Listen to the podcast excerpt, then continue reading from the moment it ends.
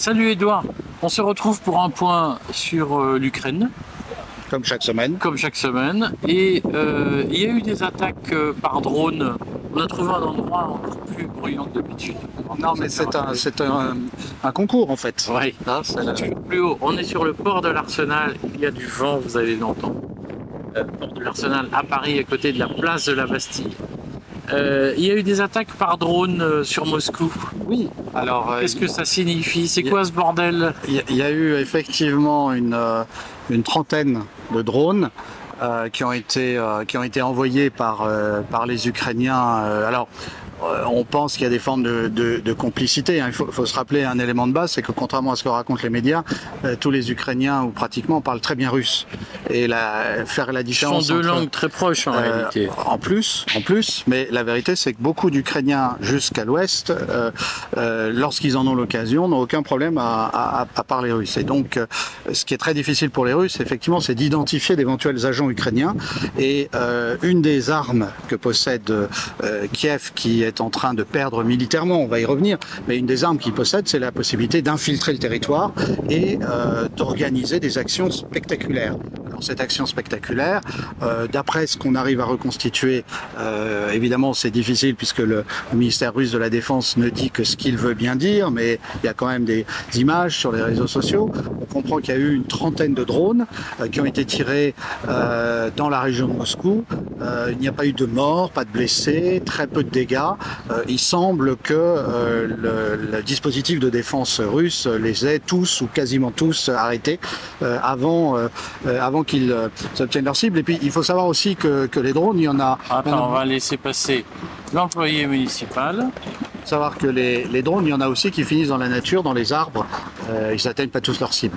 Euh, mais on sait qu'il y en a à peu près une trentaine. Alors pourquoi cette action? Euh, À un moment où euh, les frappes russes sur euh, les centres de commandement, euh, les stocks de munitions et de matériel et les points de rassemblement des hommes de l'armée kievienne sont de plus en plus précises et de plus en plus destructrices, les Ukrainiens essayent de s'en tirer du point de vue des relations publiques parce que c'est quand même nos médias, qu'il faut convaincre de manière à ce que le flux d'armes ne se tarisse pas euh, de- depuis les pays de l'OTAN. Et donc, ils essayent de s'en tirer par des actions spectaculaires. Alors, ces actions spectaculaires, ça consiste à euh, assez lâchement euh, euh, frapper euh, des, des villes qui sont juste de l'autre côté de la frontière de la frontière russe et qui n'ont pas d'intérêt militaire et où il y a des civils qui meurent. Il y a quelques jours, il y a une ferme près de Belgorod de mémoire qui a été où il y a eu cinq morts comme ça parce que à cause d'un tir ukrainien. Il y a en permanence des tirs sur la région de Lugansk, euh, sur la région de Donetsk, avec. Euh, euh, je dis pas ça pour dire qu'il n'y a pas de, crimes de guerre éventuellement commis du côté russe, mais si on fait un rapport objectif, il y en a des deux côtés. La guerre, euh, ça crée des victimes et il y a des crimes des deux côtés. Euh, et donc, on comme on ne parle jamais des crimes ukrainiens, c'est de cela que nous parlons pour, les, mentionner, pour rétablir l'équilibre par rapport à ce que disent les, les médias euh, mainstream, en particulier euh, euh, nos chaînes d'information permanentes favorites. Et donc, il y a ces actions spectaculaires qui sont, qui sont menées, mais qui n'ont pas de valeur militaire. Et ça nous amène à la question suivante, qui est de savoir quel est l'impact réel de ces frappes euh, de euh, l'armée russe sur des objectifs qui sont des objectifs euh, militaires, stratégiques ou des centres de commandement. Et alors en particulier, il y a un débat qui a agité le monde des spécialistes de l'armement dans les trois dernières semaines, c'était de savoir si les systèmes de défense patriotes livrés par les États-Unis à l'Ukraine, éventuellement par l'intermédiaire de, l'Allemagne, avaient été, avaient été efficaces ou pas. Alors il y a eu tout un débat là-dessus, puisque en face, il y a une série d'armes qui sont déclenchées, dont les fameux euh, missiles Kinjal, qui font partie de la nouvelle panoplie russe et qui, euh, au moment de l'impact, ont une vitesse hypersonique. Et euh, c'est quelque chose, c'est finalement l'une des grandes révélations euh, de ce conflit, c'est que euh, il y a au moins deux systèmes patriotes américains qui ont été détruits euh, sur un aéroport euh, près, près de Kiev, euh, ce qui veut dire que les armes américaines sont dépassées par les armes russes de la nouvelle génération. Alors ça, ça nous amène à la question fondamentale, qui est celle de savoir si l'OTAN voudra continuer à envoyer des armes au risque de rendre clair pour le monde entier que aujourd'hui euh, l'OTAN et en particulier euh, les États-Unis euh, sont en train de perdre une certaine course aux armements. C'est ça qui est en train de se jouer en fait sur le territoire ukrainien. Et quand on dit ça, ça pose une vraie question.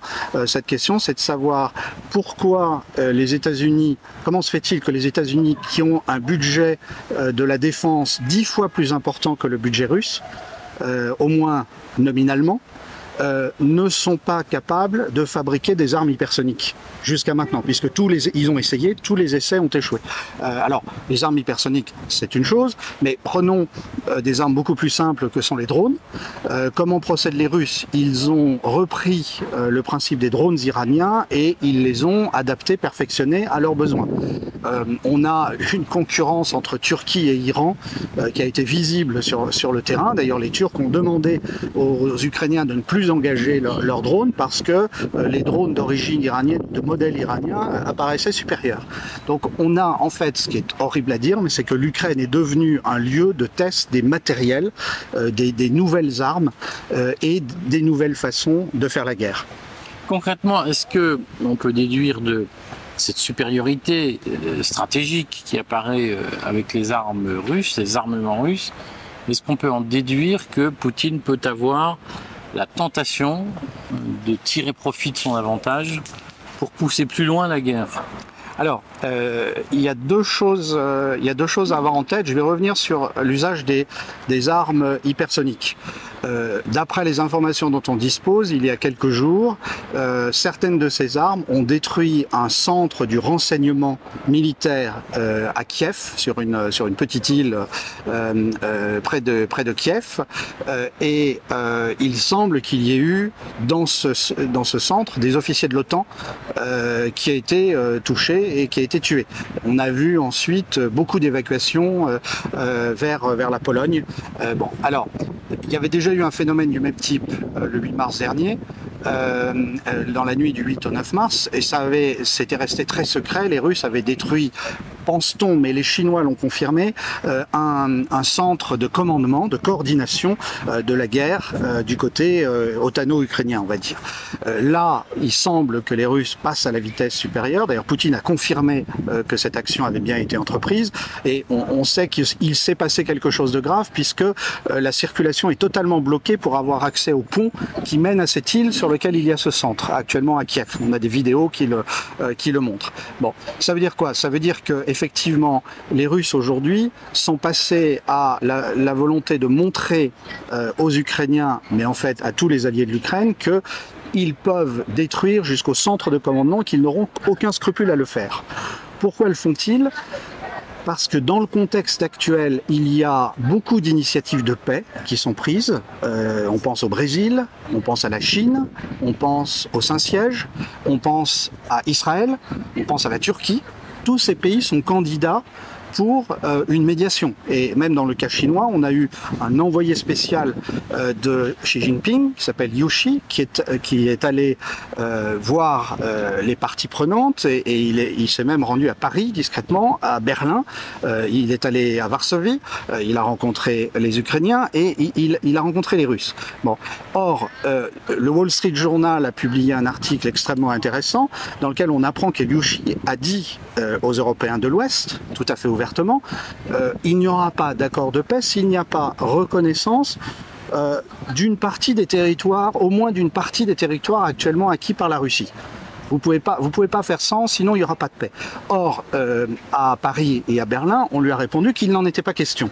Alors, ça veut dire qu'il n'y a pas de volonté de compromis pour l'instant du côté occidental, et donc ça veut dire que les Russes commencent à se poser la question de savoir si jusqu'où ils mener la guerre, et s'ils peuvent jusqu'à la défaite totale de l'armée ukrainienne, avec aussi comme conséquence la mise en cause fondamentale de l'OTAN, puisque si l'armée ukrainienne s'effondre, l'OTAN le, le, prestige de l'OTAN sera, sera bien en cause. Et puis il y a ce qu'on disait sur, sur les armements.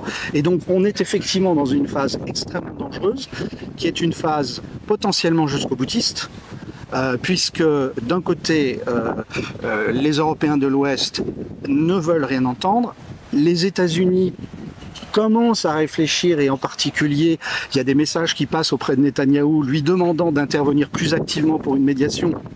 Sauf que les États-Unis sont très coincés puisqu'ils ne doivent pas perdre la face. Ils avaient expliqué que l'Ukraine allait gagner cette guerre et comment fait-on pour reculer? Mais alors, à ce moment-là, du côté russe, euh, il y a un risque de jusqu'au boutisme. Euh, ce que je ne pense pas, c'est que les Russes veuillent conquérir l'ensemble de l'Ukraine territorialement. Euh, parce que Poutine connaît l'histoire russe et l'histoire des relations avec l'Ukraine, et on l'a déjà cité, je crois, entre 1945 et 1949, euh, il y a eu des batailles extrêmement dures euh, des, troupes paramilitaires du NKVD avec les bandéristes, les, résistants ukrainiens nationalistes, résistants qui étaient du côté, du côté des nazis, et il y a eu donc des, des, batailles extrêmement dures entre les pro-nazis et les soviétiques qui essayaient de reprendre le territoire. et dans ce cadre-là, ça a été une guerre tellement sanglante que Poutine peut se dire plus jamais ce type, ce type d'affrontement, parce que vraisemblablement, ça, il y aurait une attitude de, de, de une terrorisme. afghanisation. Voilà, et, exactement. De, euh, du conflit. Mais au-delà de ça, est-ce que aujourd'hui la stratégie russe n'est pas de faire durer le conflit le plus longtemps possible en espérant un effondrement, par exemple, euh, euh, en jouant sur des phénomènes comme la dédollarisation qui a l'air de s'accélérer, en jouant l'effondrement du système financier occidental, en se disant, moi j'ai le temps, je suis inexpugnable dans ma forteresse, les Ukrainiens ne peuvent pas m'attaquer, et pourquoi est-ce que je signerais un accord de paix trop tôt? Donc on est dans un moment délicat puisque personne ne sait à ce moment-là comment l'Occident peut réagir. Il peut y avoir des jusqu'au boutistes, et en particulier le pays aujourd'hui le plus inquiétant, c'est la Grande-Bretagne, euh, puisque c'est elle qui régulièrement euh, donne euh, des armes de plus en plus dangereuses, livre des armes de plus en plus dangereuses à l'Ukraine. Qu'en est-il de cette offensive ukrainienne alors? Alors, dans l'état actuel des choses, euh, on voit que les Ukrainiens... On nous annonçait. Voilà, on nous l'annonçait. Euh, il y a sans doute eu des points d'inflexion. Euh, D'abord le fait que les, euh, fameux missiles euh, Storm Shadows qui ont été livrés par les Britanniques justement, ils ont ils ont été abattus par par la défense russe.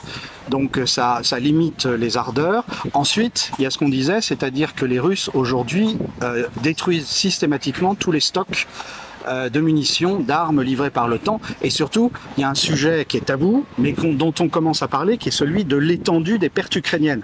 Quand je lis certains rapports occidentaux, je m'aperçois que moi-même j'étais peut-être en dessous de la réalité, puisque moi je partais de l'idée qu'il y avait 150 000 tués ukrainiens. Certains rapports occidentaux disent euh, plus de 250 000.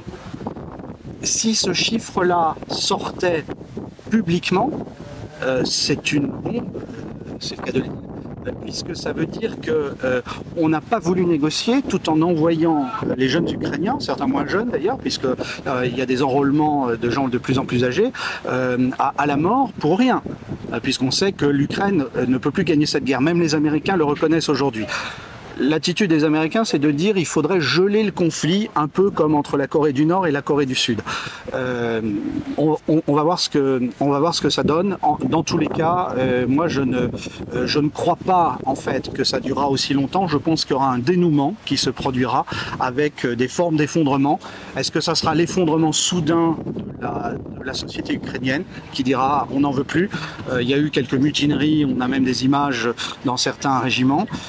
Est-ce que ça sera euh, un effondrement financier occidental. Ça rejoint d'autres thèmes que tire le courrier des stratèges. Euh, on va le voir dans les, dans les prochaines semaines. En tout cas, cette guerre, euh, on pouvait penser au départ que c'était un conflit localisé. Aujourd'hui, c'est un enjeu fondamental dans la, grande lutte géopolitique mondiale. On en profite pour dire, puisque tu me tends la perche sur les, les, thématiques financières et de crack financier, on en profite pour dire que le courrier a lancé une chaîne YouTube dédiée à la protection de votre patrimoine avec des conseils très pratico-pratiques pour faire face au crack qui pourrait tout à fait survenir en septembre. Vous vous souvenez que Jacques Attali l'a annoncé. Nous vous donnons des conseils concrets, comment acheter de l'or, euh, acheter de l'immobilier, comment matériellement ça ça se produit, puisque souvent vous en entendez parler, mais vous ne savez pas concrètement comment ça se fait. A priori, la semaine prochaine, nous aurons une très belle interview d'un marchand d'or qui nous expliquera comment concrètement acheter de l'or. Vous devez vous abonner à cette chaîne, mais qui est faite pour gagner de l'argent. Donc, il me assez normal que vous contribuiez un peu à la fabrication des conseils que nous vous donnons. Tout ça prend du temps. Merci mes amis, à très bientôt. À très bientôt Eric, merci.